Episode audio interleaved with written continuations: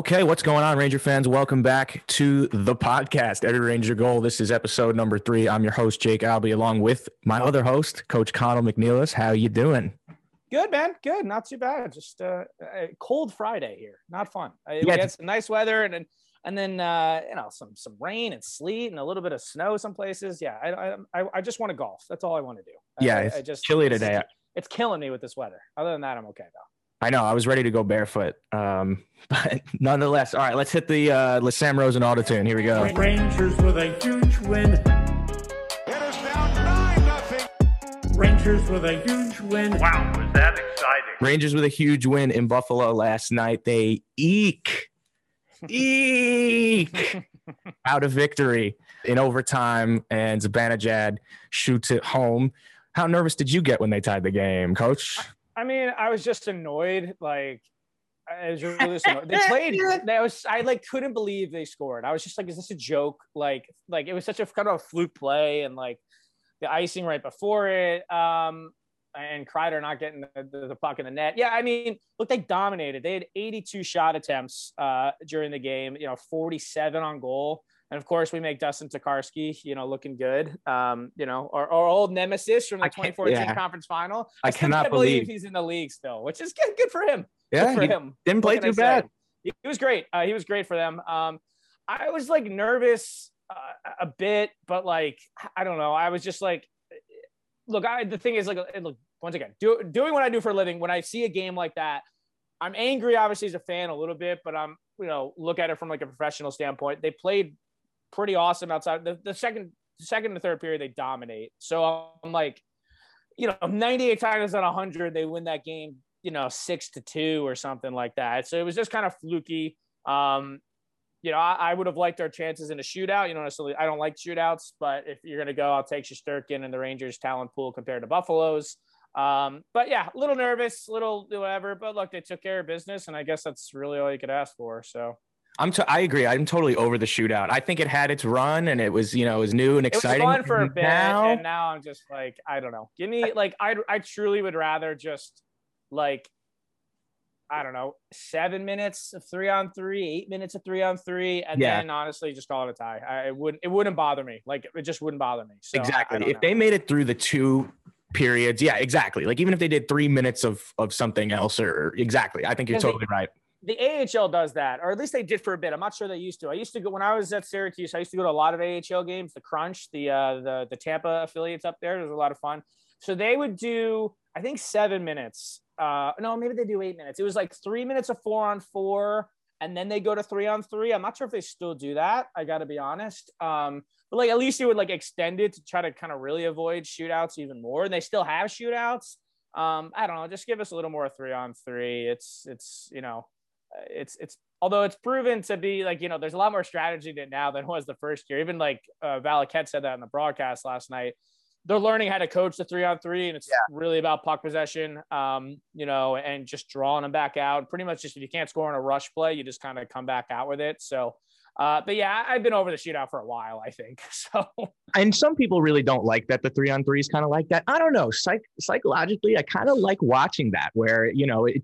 You know, it works to your favor sometimes, and then we've seen the Rangers possess the puck the whole time, and then you know they lose the game. I can't remember which specifically, but what was the, I? Oh, I must have been the, the Kinkaid blunder with Panarin, where they had the possession yeah the yeah whole time, was and then it was just that the one. time then one giveaway I mean that one- was it last night I mean puck possession like one shot attempt Sabres come in and the Sabres fumble the puck once and Fox as per usual makes a great play and they go up the ice and and you know they're able to make two Royal Road passes and uh, bang it in so um look Rangers like it, it's it's it's frustrating because we keep talking about it. I think they're three eight and four now in one goal games and like even if they have two or three more wins there like if they're if they're whatever five seven and five or something like that like what a difference that makes in the standings i mean you look at it right now here jake they are three points out now the, the bruins have three games in hand um if there's one uh you know kind of i'm looking at a big picture here look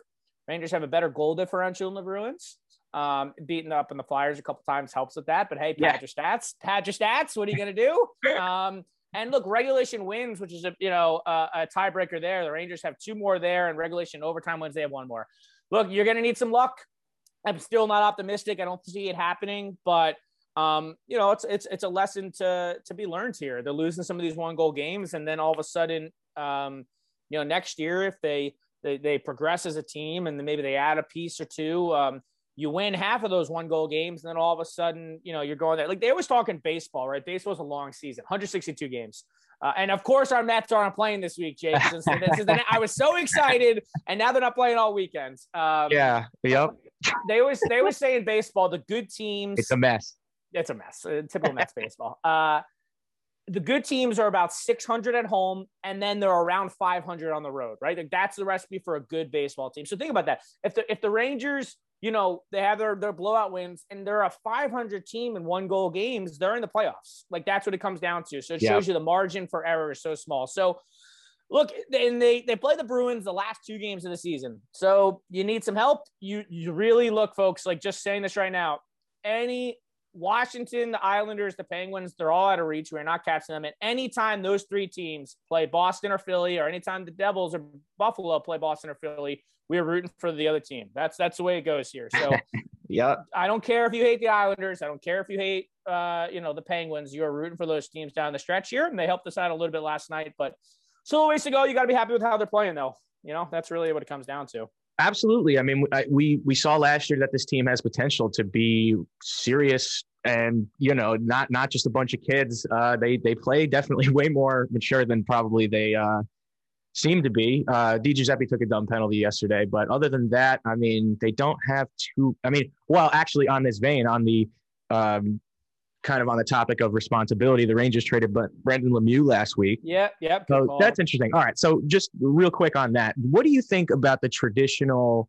I don't want to say enforcer, but I guess mm-hmm. Lemieux is an agitator more nonetheless, but he became the fighter, right? Like the boomer kind of eye test people sure are are always going to tell you, especially, you know, the older crowd. I was talking to my dad about this exactly the same way, where he's like, I can't believe they traded Lemieux. You know, they have no toughness. And um, I don't know, like, what, where was, what was his role on the team? I mean, I think we kind of all collectively were like, all right, like Lemieux, he's here and it's fine and he fights and it's good to have somebody. But you and where do they go from here? Do they just you know, do, do they just roll what they have? Because they have a couple of guys who are clearly willing to fight. They have Buchnevich and they have yeah. Kreider. They have some guys that will do it. Even Strome, we saw in the, the playoff and, last year. And, and Lindgren's a tough SOB. Look, it's, oh Ryan Lindgren, dude. Uh, he's becoming a Ranger him. fan favorite, and oh, just oh, yeah. he is this little little guy, right? And he's probably my age, but he's this little guy talking to Ovi just casually. Shut up. It's just up. like it's it's hilarious. Yeah, I, would say back to Lemieux. So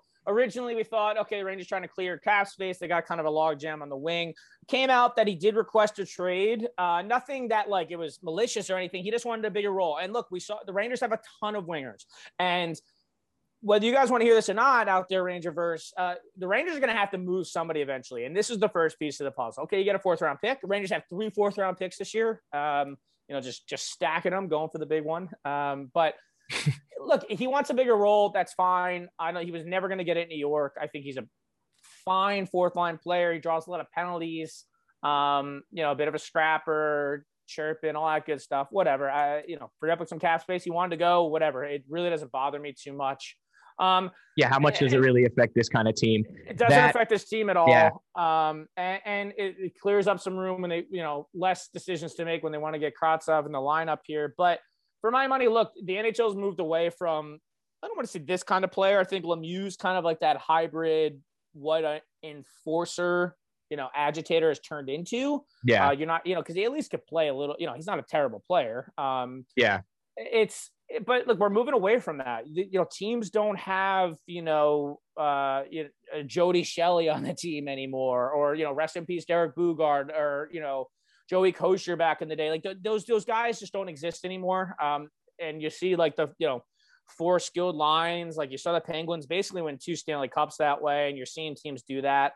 And so like you know the quote unquote you know tough guys are kind of developing. Like you said, like Kreider's a tough guy. Ryan Lindgren's a tough guy. I look at a guy like you know Pat Maroon has won a couple cups the last few years. Like that's like what an enforcer yeah. is these days.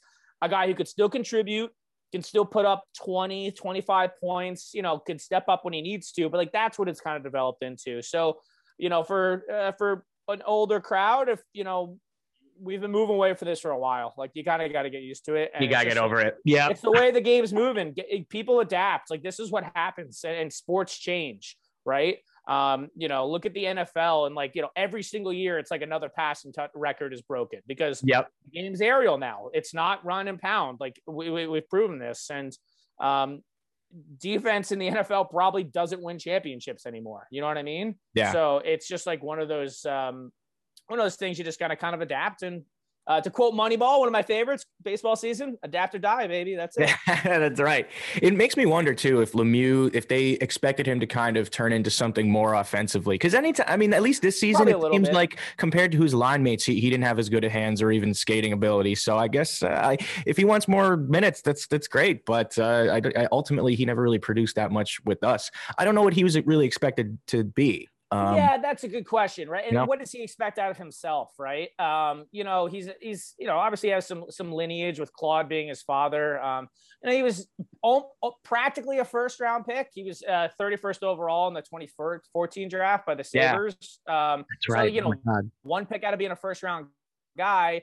You wonder if that has a little bit to do with name value or whatever it might be. Um, you know, he was a good junior player, and yeah, look, he's eh, I don't know, he's he's nothing special, and it's no disrespect to him. I mean, last year he had 18 points in 59 games. This year, 7 31. So, uh, yeah, look, he wants a bigger role. It wasn't going to be here. Um, and I think, you know, they're probably still going to have to trade one more winger down the line. Uh, we talked about like adding for like a bigger piece. It's whatever. Uh, it's fine. Good. I wish him the best. Hope he does well in, in, uh, in LA and uh, hopefully gets a bigger role. Yeah, and I think the Caps winning the Cup a couple years ago has uh, convinced all these GMs that they need a Tom Wilson type oh, player, gosh. right? So, real quick to talk Tom Wilson, I just want to say that it's one thing to be like a villainous character, and it's one thing uh, to be the agitator. You know, the fans were supposed to hate Tom Wilson, right? And you know, mm. if you're a fan of the Capitals, you're supposed to love him. I get all that. Um, and how about uh, uh, on NBC Sports, right? The other day, the NBC broadcaster trying to convince you like Tom Wilson is a changed man, you know, after his suspension. But my thing with him is it's one thing if you go out there and you play hard, but to me, whether it's on purpose or not, I'm actually nervous that he's just going to injure somebody every time he's out there because he's uh, every time he's finishing his check, but it's like a late kind of accidentally on purpose, you know, arms in the air. Oh, what did I do? He's just he just plays the game dirty, and I don't know. I don't know you can get any worse uh, with your reputation, and you know, especially Carlo just got. Um, I don't know if he's skating yet, even. No, I haven't seen yeah. him come back. Look, Wilson's a guy like he obviously has skill. He was a first round pick in 2012, and people are kind of like questioning that. His first year, few years, he didn't kind of uh, put up points. The last couple years, he's been around like a 40 point pace, and this year he's got 23 and 27.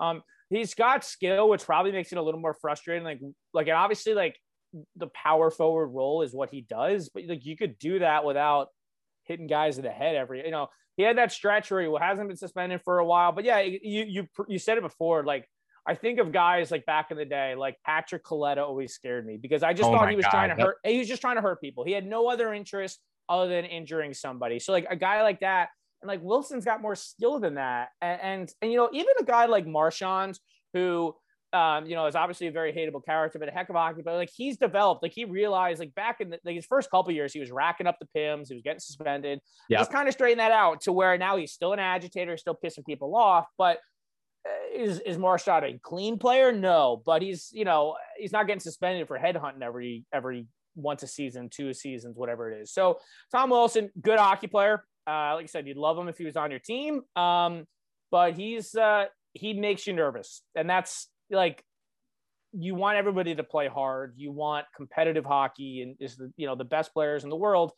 There's nothing worse than like whether you're at a game or we're watching on TV and you see someone get hurt for your team or against it. And with Tom Wilson's on the ice, you're nervous, and that's not a good feeling to have. It's not the feeling I want to have when I'm relaxing on a hard after a hard day's work on a Tuesday night. And even if it's a non-Ranger game, if I'm watching a Caps yeah. Bruins game and I'm worried this guy is going to just elbow someone in the middle of the ice and, and and and hurt someone, and poor Brandon Carlo hasn't come back yet. Yeah, and and it's funny because um, going back to Marchand too, you know, you, hate him and Frederic, right? Especially now, they're mm. these hateable characters. But yeah, exactly. You're not nervous. Um, Tom Wilson is is probably going to inevitably do something stupid again. What's today's date? Today's April 2nd, 2021, yep. something like that, second or third. So uh, as as of now, um, we'll see if that happens in the future. Maybe he turns it around like Marchand will. See. Speaking of, you know, Lemieux, we talk about that trade freeing up, you know, so winger positions, like we talk about the logjam, right? Um, you know, Kakko, he's he's kind of taken a step up this year. I think we could see that. Had a good night last night. You know, Lafreniere is a guy, you know, and so we'll, we'll get into what a Rangers Twitter is freaking out this week. Um, yeah.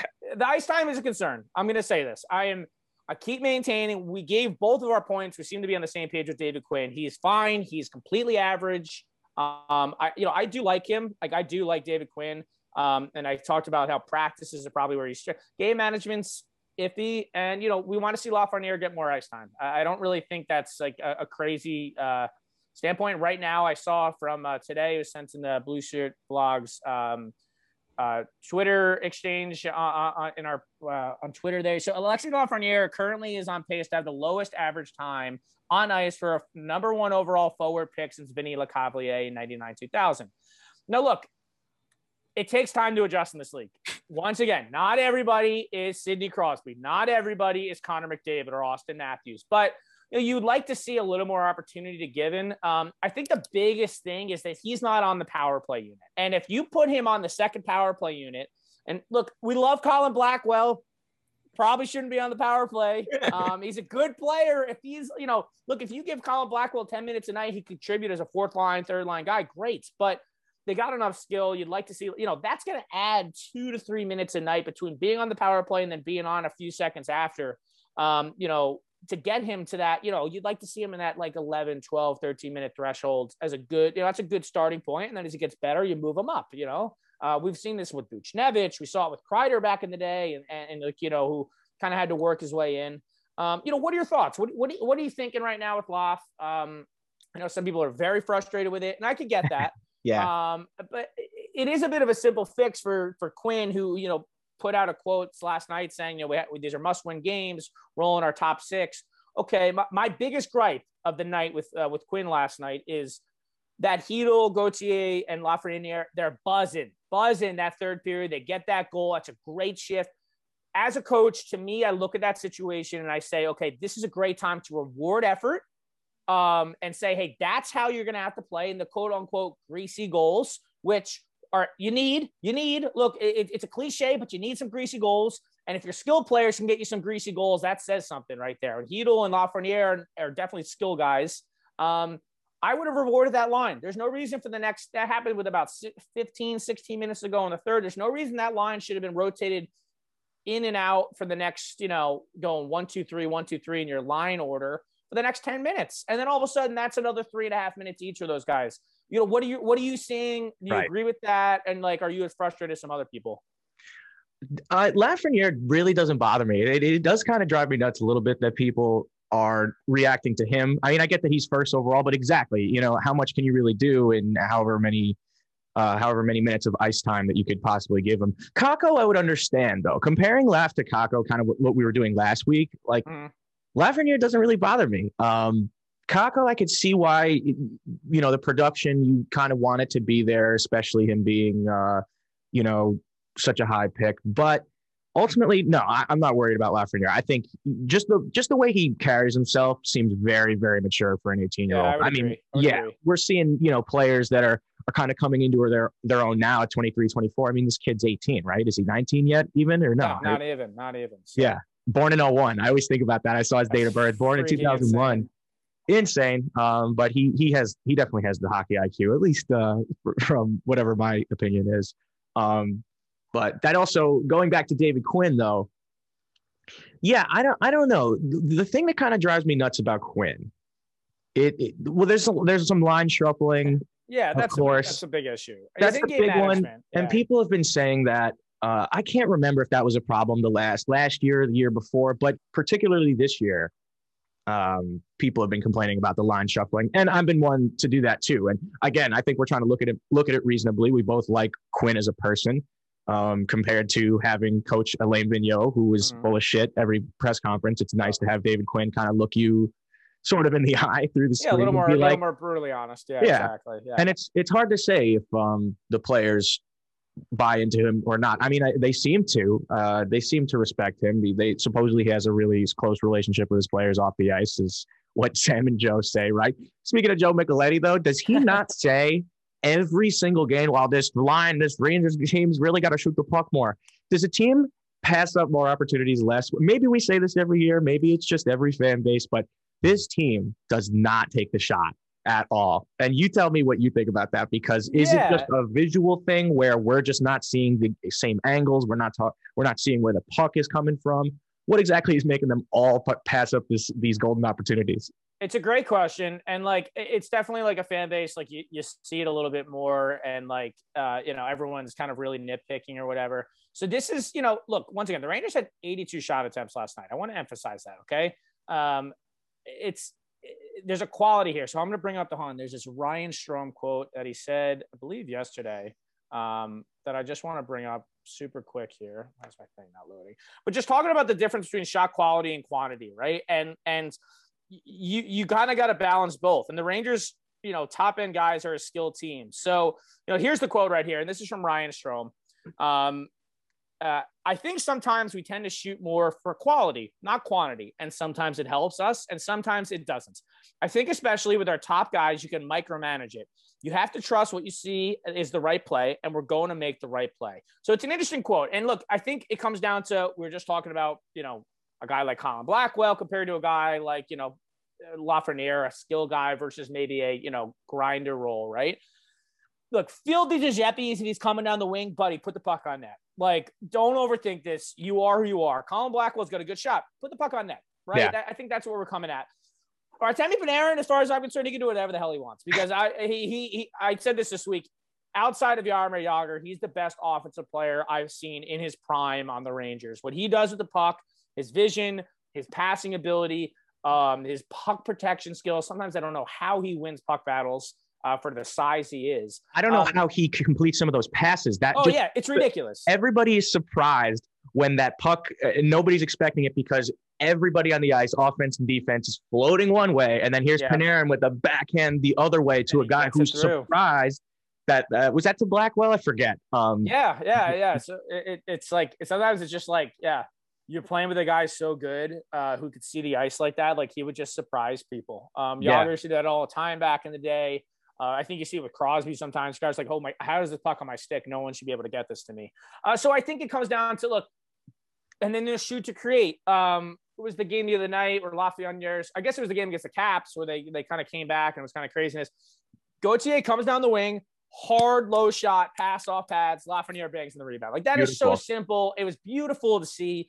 Like so, a guy like Gauthier who has skill, um, he can make some power moves. But like, look, he's got a hard shot. He's a big guy, dude. Take the shot, right? So it really depends on the player. I know that's really kind of like a 50-50 answer, um, but a guy like Micheletti like says that every night, and that's his only like analysis, which is why I don't really care for Joe Micheletti. Um, but it's it's give and take. And last night they they they got a lot of shots against the Sabres team. That's great. When you're playing against the Penguins or, or you're playing, you know, the Caps or the Islanders, like you know, especially the Islanders, even though they had a crazy game last night, don't give a lot of scoring opportunities up. Like you got to be a little bit more like we need to get this puck in the net, and it's going to have to be a rebound goal. Like Yep. against the Sabres, you could pull up and go back door, and like that happens. But know your opponent and know your strengths, know your ability. That's something I say a lot. Know, play to your ability. Like like whatever you do well, be the best at that. And for some guys, uh, I think you know they see you know you see Mika or Panarin or Adam Fox make these plays, and it's like yo, that's not you, man. Just just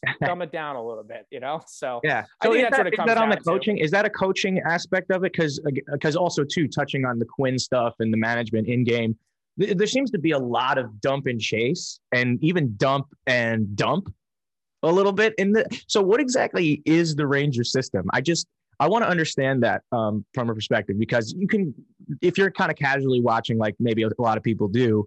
Um, I don't know. It's hard. It, it's it's hard for me to pick up all at once uh, what exactly the Rangers are trying to do. What kind of system, whether it be you know aggressive or you know uh, any background on it. Yeah, it's for sure. confusing So, to me. I get it. Defensively, they are like light years better than last year. Jacques Martin coming in really solidifies that. And I think we're seeing the Rangers have been a pretty average to below average offensive team this year compared to last year. Uh, they're taking a lot less liberties in the defensive zone, which is why they're giving up less goals and they're playing a lot more one goal games, right? And but now you're sacrificing offense. So you know, when you when you go like trickle down effect, that doesn't really connect Panarin or we're seeing Buchnevich or Kreider Mika's gotten it together. Like this, the skill guys are going to put up the points no matter what. Um, it affects the, the depth scoring though. We talked about Brandon Brendan Lemieux. He, has got to take less risks, and he doesn't necessarily have the skill or foot speed to get up ice and still create a scoring opportunity. Um, offensively, look, I think it's a clear cut. Like when Panarin or there's the you know the Panarin line is on the ice um, or Mika's on the ice looking for more of a you know drive wide pull up and and and get you know have layers of offense blowing offense in layers that's it's a, a, phrase we use um for the lower end guys I, quinn's an old school coach in the fact look get it in deep go to work. They run a hard f1 their f2 and f3 can float. So i think it's kind of like a hybrid 1-2-2 system from what i could judge. Um, they definitely go for a hard f1 they love a weak side wrap. They love a weak side dump. Um, that's fine. I mean, if that's what's given, you know, you got to take what's given to you. Um, and, and, especially, like I said, knowing your ability for a guy like Phil Giuseppe to come up the ice, Blackwell, um, you know, maybe not Gauthier to an extent, but, you know, guys like that, if we, if we see Brett Howden back in the lineup, we don't want them trying to dangle at the blue line, right? and, and, we want to get it behind them and go to work. So once again, knowing your strength, um, the Rangers, if I had an issue with the Rangers in the offensive zone, is um, they're very perimeter. Um, and they really look for the slot line pass. And look, that's great. It's a high quality chance. But, you know, you know, give and goes like where, you know, a player's on the hash mark and gives it down low and then slashes to the net. Like that's going to open up space. I don't think they do that enough. I'd love to see a guy like Kreider or or Gauthier or look, Chytil's got size, like a little bit more getting to the net. Um, and uh, you'll get some more deflections and rebound goals, which the Rangers just don't necessarily have a lot of. And even last night, right? Um, slot line pass goal um, on the on the first goal, slot line pass goal on the overtime winner. Uh, to see a little bit more from this team as far as getting to the net uh, and doing what they did in the second goal, uh, I think would open up a lot more space for them because it's either they are either completely perimeter and like trying to really play puck possession, which is great, or they're like you said, just dump and chase and just kind of throwing the puck around the lower lines. And I think there's a there is a gap between the top end players and the depth players on this team that the best teams in the league shrink that gap. So that's what it comes down to. So is Jacques Martin Martin? Um, is he basically just telling the, the defense not to pinch at all? Like, is, is, it more than anything that, or is defensively, or sorry, are forwards also defensively positioned um, where where is like the difference in like a, a positioning of a forward? Yeah, for sure. So I, I, think you know they're playing a little bit more of a collapse system in the D zone. So they're they're working from the inside out rather than like you know chasing around. Like remember when Alain Vigneault came in and you go from the Tortorella system to AV? Like that first start of the season was awful, and, and, because they would like didn't realize like how to properly chase and play a man on man. Like Peter Laviolette plays a really aggressive man on man system, yeah. Uh, and you could do that with a skilled team who's like experienced. I think that's more for a veteran team. With a younger team, you work your way in. You, you get to basically a box in one uh, and protect inside the dots, protect the hash marks. Uh, and then you work your way out and put pressure down. So what the Rangers uh, wingers want to do is get that puck up high, they want to come inside, force the puck down low. They get a pin in the corner, and then they can get a clean breakout. So uh, I think their gaps have been better this year when taking zone entries. They still back up way too much for my money. Mm-hmm. Um, but it's it's it's give and take with both teams, and I think they're just being a little bit more conservative as far as jumping routes and of that nature, which, as we saw last year, would leave them very exposed to backdoor plays, you know, high scoring games. Um, you're seeing a lot less of that this year. Yeah, absolutely. it's been uh, been somewhat of a uh, resurgence. Oh, absolutely here. Um, and and it's talk about resurgence.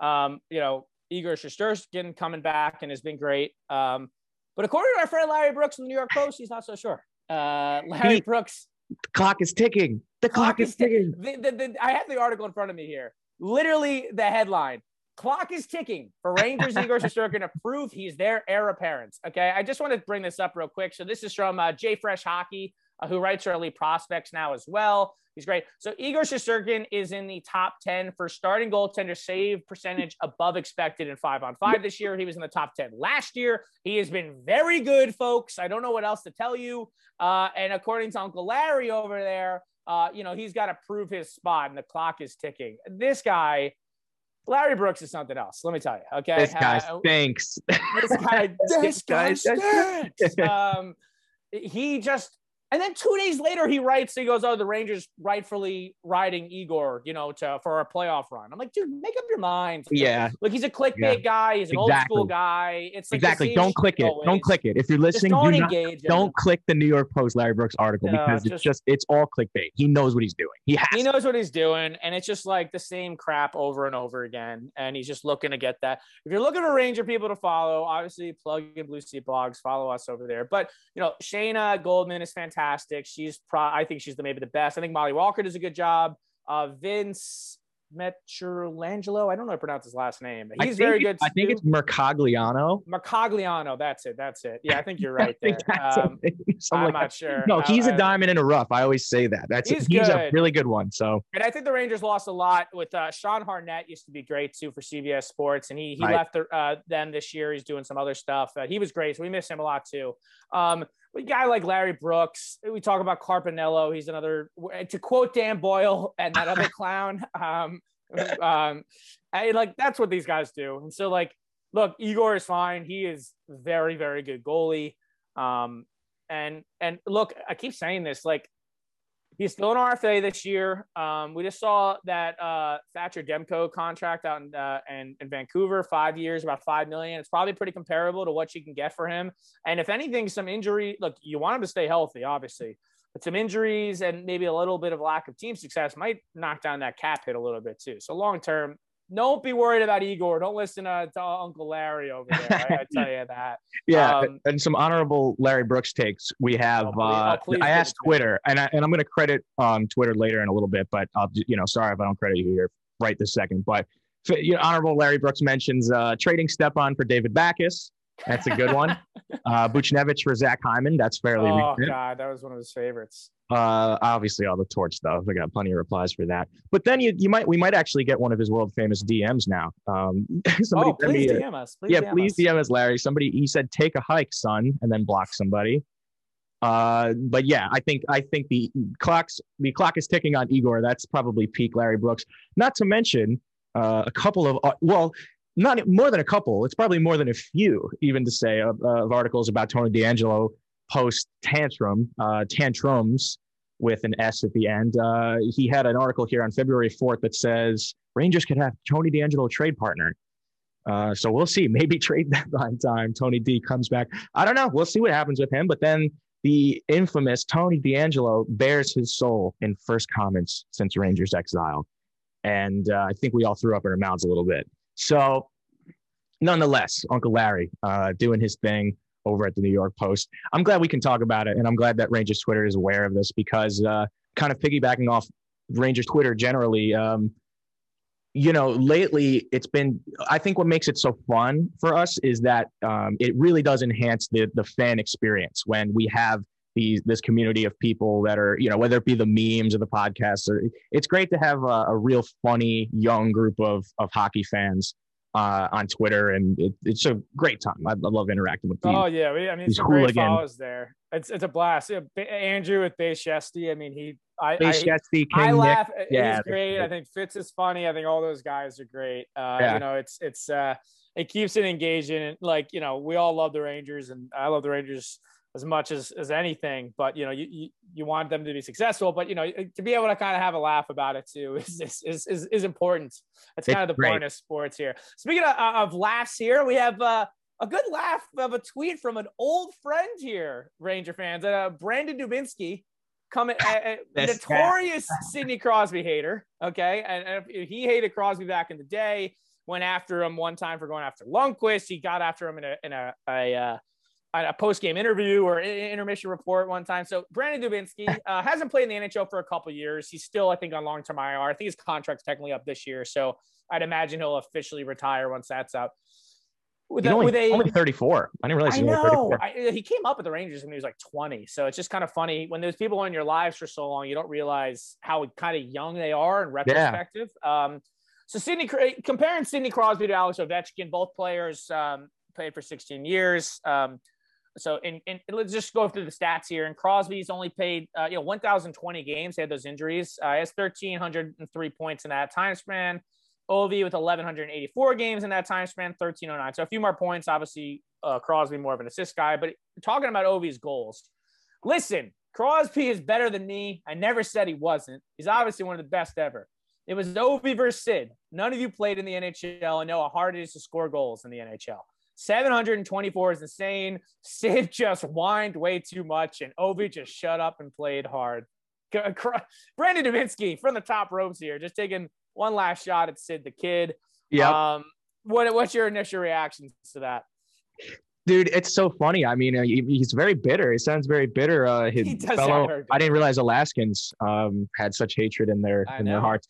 But uh, no, I mean, Doobie, great Ranger man. Uh, he, he's a, you know what? It reminds me of him just kind of coming from a different era. He was just a different type of player. was. Such I a agree. Tortorella type player. He was. I agree. And uh, yeah, I think we all have a, a special place in our hearts for Doobie. It's it's interesting. It's it, it's such a different era of Rangers hockey, um, where it was less finesse and it was way more, you know, black and blue shirts.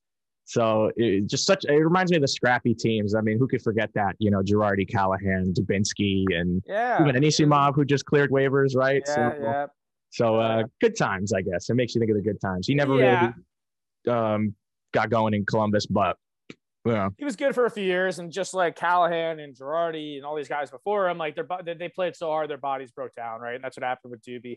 Uh, look, Yep. I'll say this: um, uh, Jeff Marek, who's a great follow on the Thirty One Thoughts podcast, he acknowledged, like he quote tweeted this and said, like he doesn't think it's that hot of a take, only because he goes. Uh, I I remember listening to this podcast. They had Crosby on last year at some point.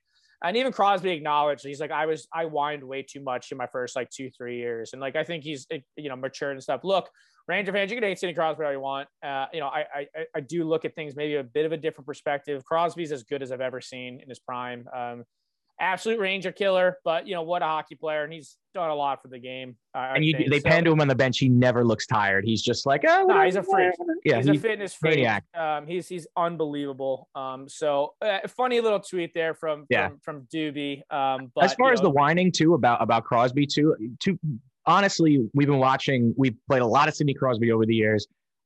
We have not seen that in a long time. We haven't. No, he's gotten a million times better. Yeah. A million times better. And he's acknowledged that. That's what I was saying. Like Jeff Marek, like he acknowledged that he, he used to he used to whine too much. And you know, his first year he had hundred penalty minutes. And and so like he's moved away from that and just is a more stoic and, and quiet leader. And and you know, look, good. You, you, you're mature. I mean, that's what you're supposed to do. You come in as an 18 year old. I'm how mature were we at all at 18? You know, we're different people. So Who, who was the coach when he came up? Was it Therrien?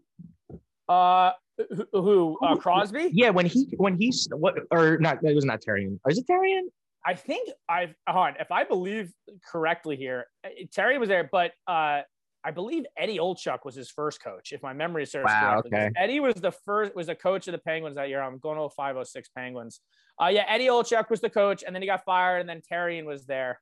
Uh, and then Therrien was the coach all the way up. Ter- so Therrien brought them to that 07 08 Cup. Yeah. And if you remember, that 08 09 team was struggling halfway through the year. They fired Therrien, brought in Dan Bylsma, and they Right. wound up going all the way to win that cup. So, uh, yeah, uh, Eddie Olczyk was actually Crosby's first coach, oddly enough. And, uh, you know, that first year they struggled a bit and then got it together pretty quickly. So, look, funny tweet from Doobie. Hope he's doing well. But, uh, you know, it sounds a little bitter, man. It's all good. It's, Yeah. over. it's over. It's in the past. Let's move on. Let's Yeah. move on. We're, we're all good here. Um, Funny. Uh, so wrapping up here, folks, we're gonna not, not quite done, but uh, we got I think some fun little uh, uh, tidbits here. So we talked a little bit about Larry Brooks and Doobie. Uh, we talked a little bit about uh, Lafreniere. Jake, what is Rangers Twitter freaking out about this week? Really freaking out about this week because Rangers Uh, Twitter is uh, is is is a lot of fun. A lot of fun. We have some compliments. Sometimes it's chaos uh, after a win. So what do you think? What has Ranger Twitter been freaking out about the most this week? I, I would say for me, I think the Lafreniere ice time has been the big debate, right? I think that's been the one that like everyone is freaking out. I brought up that tweet, and like I get it, like I get it. He needs to be playing more. Like there's no doubt in my mind, he needs to be playing more. It's an issue with Quinn. Um, would you would you say that's the number one as far as uh, as the trending page would go? Yeah, I don't even think it's it, it matters if it's week two or if it's week 35. Like people are going to Yeah. be complaining about ice time uh, nonstop. But I do agree with you because you brought up the point uh, a little earlier in this that um, now it's starting to be a little concerning later in the season that is. is not getting as much ice time. But Uh, yeah, I would say so. They're freaking out. It's the Brooks article. Little little freak out amongst the Lemieux trade, but I think ultimately there's not a too much. There's not too much commotion um, right now because we're Exactly. winning. We're winning a little bit. Yeah, we're But- playing good hockey. Well, yeah, we were talking. We want to have some fun. So I think it'd be a good one here, folks. And we're going to get you involved here on Twitter. We want to hear your feedback on all this stuff. See if you like it. Random Ranger of the week. So uh, me and Jake have both come up with a guy, and we're going to share him. And, and our criteria is pretty much had to play less than 100 games for the Ranger. I think that's really all we're looking for. We're looking for guys that we haven't thought about in years. Maybe they played one game, maybe they played 99, but who's a guy who who hasn't been around for a while. I was going through hockey reference, just going through some teams, and I hadn't thought about this guy probably since he got traded. My random ranger of the week, Rem Murray. That is Raymond Rem Murray, folks. Exactly. And you should have that reaction right now. Rem Murray, a little bit Rem Murray, played 43 games for the New York Rangers between the 0102 season when he was acquired from a trade from the Edmonton Oilers and to the 0203 uh, season. Um, and in 43 games, he put up an immaculate 15 points and Wow. was later traded to Nashville. So here are the two trades he was involved with. March 19, 2002, traded to, uh, uh, sorry, excuse me. Yeah, March 19, 2002, uh, traded to the New York Rangers by Edmonton with Tom Poti for Oh, Mike God. York and a New York Ranger fourth round choice in the 2202 draft. Um, so he finished up the, that season there. Um, actually was okay at the end of the stretch there for the Rangers, um, you know, putting up a few points, but then he didn't even make it till uh, a calendar year later because on December 12, 2002, traded to Nashville with Tomas Kloucek and Marek Zidlicky. Oddly enough, he was a prospect that time for, ready for this one? Mike Dunham. And, uh, yeah. yes, love Mike yes. Dunham. I love Mike Mike, Dunham. Dunham. Mike Dunham. So That's a random dark Ranger of era. the week. Yeah, my Connell's random Ranger of the week, 43 game Ranger legend Rem Murray is my Wow. pick of the week. I got a good one, but that that's really obscure. So, I'm so gonna try to get really obscure with it. So, Okay, uh, all right, who you got? this gentleman uh, was expected to replace. He was going to be a cheaper replacement for a player that ultimately we couldn't pay. Uh, left as a restricted free agent. So this guy, though, the ram- my random ranger of the week, we have 19 games played. We have zero goals, three assists, oh boy. and two penalty minutes.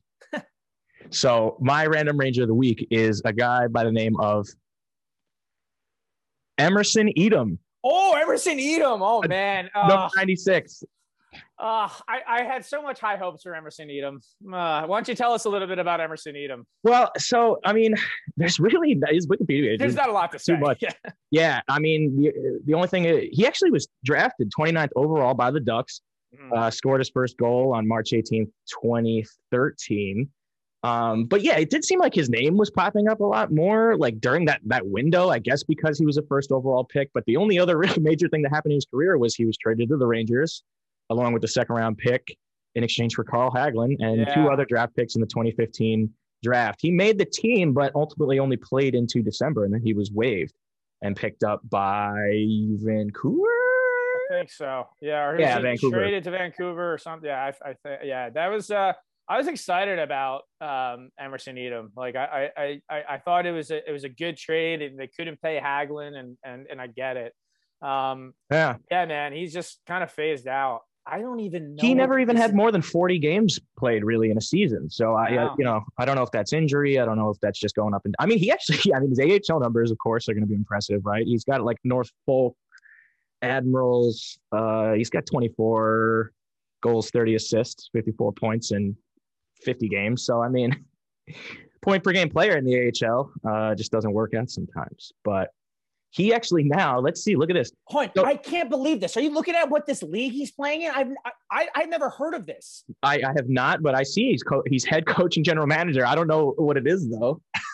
What? Oh, I, the last last year he played in the White Mud Hockey League. I, it, somewhere in Canada, there's only four teams in the league. Oh my god. What is like? This guy's too good. He, like he should be at least playing in Europe or something. This is like a basically like a, a men's league or something. I don't even know what this is. So now yeah, decent AHL numbers. There's no reason he couldn't have had a decent career in Europe, but I guess if he didn't want to go, I guess that's like just. Oh yeah, so let's see team profile on. He is coaching. yeah, the North Oh, he's in American. NA three. Okay, Yeah. so I I know this league. Um, Okay. the Missoula Junior Bruins. They're in um, they're in Missoula, Montana. Uh, the NA3 is like a, a, development league for the NA, which is the North American Hockey League, which is Mhm. uh, the second best uh, junior league probably in the United States, less than the USHL. There are some, you know, there are a lot of D1 players, some D3 players, and even some NHL prospects out of the NA. But he's in like a tier below that. Wow, he's coaching. That's nuts that he's coaching Missoula. That's pretty. He's crazy. Coaching and he's general manager, so he's yeah, good for him. control. Oh, good for him. Maybe I'll cross paths with him at some point, and Yeah. uh, we'll we'll talk some prospects here. Yeah, that'd Uh, be that was a good one. That Yeah. was a good Emerson Etem, man. Yeah, he just my best. never panned out. I, I I wanted to like him too, but it just uh it just never really worked out for him. Yeah. Um, we'll uh we'll stick. With we're gonna do one more thing here, folks. We're gonna try this. We're stealing this a little bit from uh, shout out Puck Soup. Um, but they don't own the rights to this, so why the heck not? And we figured we could kind of get a little more specific as far as Rangers go. So overrated, underrated, favorite, least favorite to wrap up the show here. Uh, we figured the first couple we'll kind of do some Ranger stuff related, um, as specific or non-specific as we want. You can get to know us a little bit better, and then as we go down the line, we can get as broad as we really want to. So, talked before the show. We figured we'll give you a little insight to, to our fandom here, and we decided to go overrated, underrated, favorite, least favorite, Ranger games that we were in attendance for. In attendance for is is is the uh, the kicker here. So um, we'll start. Let's let's start least favorite. To, to- we'll go negative first. Um, I have two that are like kind of neck and neck. Um, uh, Jake, I, I'll let you start. So what do you have for least favorite Ranger game that you have unfortunately probably spent too much money going to? Oh, I have good. I was specifically, you know, I have a very good answer for that. So I have a, I have two also that are really bad. One though is worse than the other. So I have yeah. 2016. Looking at the schedule here, February or February, uh, April 21st, 2016. That would be Game Four against Pittsburgh. Oh, Five nothing loss. oh, brutal. Uh, so that was that was no good. I mean, we got spanked that year anyway, but uh, yeah, the wallet hurt. That's a good 300 bucks down the drain. Oh, Something like that. absolutely. but- to not even see a goal score. That's that's Yeah. never a fun time. playoffs. Tough. It's tough. Uh, that one, and then I there's a six-two loss to the Tampa Bay Lightning the year before. Um, I think it was game two. Game two, yeah, Yeah. yeah, I do remember that. Uh, yeah, so pretty, those were stinkers. uh, pretty well here. So I got a, I got a couple here. So at least I I got like kind of two tied here. So uh, the next one's probably worse. The first one's not as probably as bad as the, uh, the next one because it wasn't a playoff game. But talk about a stinker. And uh, the reason I remember this is because uh, I'm going to tell a funny story afterwards. Uh, uh, November 27th, 2016, the Rangers lost two nothing to the Ottawa Senators in Mhm. one of the most low event games I've ever seen in my life. Nothing happens. Nothing happens. I remember that. I remember and- that. Wow. and- And, people were saying on Twitter, they were like, I, I think that was the worst game I ever watched. I was- think I remember that. That's great. Me and my brother were there, and I couldn't believe what I was watching. It was just so bad. And after the game, we're walking back. Um, I think I met him from work, so maybe I, I drove to the game, and like he took the train or something like that. And I was like, "Hey, I'll, you know, I parked, and uh, and I was like, I'll, you know, I'll drive us back." And after the game, there's a, a little girl walking with her dad, and it had a sign that said, "This is uh, my first ever Ranger game. Like, let's go Rangers," something like that. Oh, And I go to her, and I'm like, "That was your first game?" And she's like, "Yeah." And I'm like, "I'm so sorry. Like that was." I'm like, I promise they're usually better than that, but I'm like, this was terrible. And the dad was laughing at me, and like he was like, ah, I'm getting her prepped for all the disappointment she'll eventually face. So that's one. And then playoff game also against the Penguins, but 2014 game four when they went down 3-1. Now, obviously they came back and won this series. That game was awful. They were exhausted. They played like five games in like eight days because the schedule was crazy. Uh, they lost only 4-2. If they hadn't scored, the Hagelin scored early in the second period, but they hadn't scored in two games at that point. Like as soon as the Penguins went up 2-1, you were like, oh crap. And then they went up 3-1. You're like, this is over. And Zuccarello Yeah. scored kind of a fluky goal, but it was just demoralizing. I was convinced um, that we were not gonna. That was it. Like probably the last game I was gonna be at uh, for that playoff run. Obviously, they go to the Cup, um, and it was just an ugly game. Uh, I was in a Wendy's after the game with my buddy and my brother, um, and there was a, a person there asking if Dan Girardi was related to Joe Girardi. Uh, of and I was just like, I was like, I don't have time for this right now. I'm Yeah. so angry. Can we just? I'm like, I don't know. I, I no, they're not related. Yeah. Goodbye. Yeah, Uh, I was so- there for that too. I was there for that, and I think the lowest Oh. point, right? You know, Nash and St. Louis when they're touching the puck, they're getting booed. Yeah, Uh, I was there for I, I know it was it was not good. It was not a pretty sight. Uh, I'll never forget walking out with all the you know the Penguins fans that are chanting and and just the, the down in the dumps Ranger fans and and walking out and there's Penguins fans yelling at us from cabs and shit like you uh, know it really felt like it was over. It really felt. It really like did. over. It really felt like it was over. So we'll go least favorite to favorite. A quick turnaround here, though. Favorite. Um, what was your favorite Ranger game you've ever been to, Jake? My favorite. I have a very very special place in my heart for um Brad Richards. Uh, six point six to go. Mhm. Uh, because I don't think I had gone to so many games with my dad growing up, and and this was my first real experience with uh, real intense playoff hockey. And that game, another example, um, that game felt so over when that when they're down. And uh, Joel Ward, I believe, takes a high sticking penalty. Yep, 21 And seconds. Yep. Everybody sarcastically was like, "Great, great." There's a there's a four minute minor. You know, we have uh, 20 seconds left or whatever it was. And uh, I had never seen a building erupt the way it did when they Yeah. tied the game. When they won it, that's a whole nother story. But when they tied the game, in particular, everybody was standing up already, just because final 20 Mhm. seconds. Here we go, and just the the the reaction at the uh, o- old garden before the renovations, just to see people absolutely slamming the side of the of the old wall up in the nosebleeds. i used to sit Mhm. section 405, which is now There you. 225. There you. Um, you used to be able to stand up and you'd hit the ceiling. So anytime Yeah. something would happen, whether it be something good, something bad, if it's a goal given up, fuck. Somebody slammed the top of it. But it, that was just such a common thing. I'll never forget that. People slamming this. Um, and you know, people were running and jumping up and down the stairs. It was really the most chaotic I'd ever seen. I'd never been in person for like a fan event. So I love that. And then Staal wins every kind of almost in an unexpected shot, just a nothing you know, John Mitchell face off win, back to the point, Marc Staal scores, and everybody jumps up and out of their chairs. But particularly, yeah, 6.6 to go. Brad Richards. That's definitely my favorite, I think. That is, I was at that game too. That was that's my runner up. Um, awesome. I I was sitting. Yeah, so that year was weird. They had started the renovations, so like the lower bowl was sort of done, but you still had like the upper. So I was in, um, I think the old section 307, and like kind of in the corner. So my angle, I saw it like hit the post first, and then I saw it go in. It was like a, and then it went Yeah. in. And I never forget there's these two larger Italian men, and one guy, not COVID kosher now, kissed me right on the lips. He was so excited. I didn't care. I was like, I Love love it. you too. Like, That's so like funny. That's and good. like you said, like we were all because the power play and they scored on that same power play to win in overtime. So we were still standing up. This the Staal goal was like I was like basically almost on the goal line of that corner. So I saw it perfectly. And that was right there.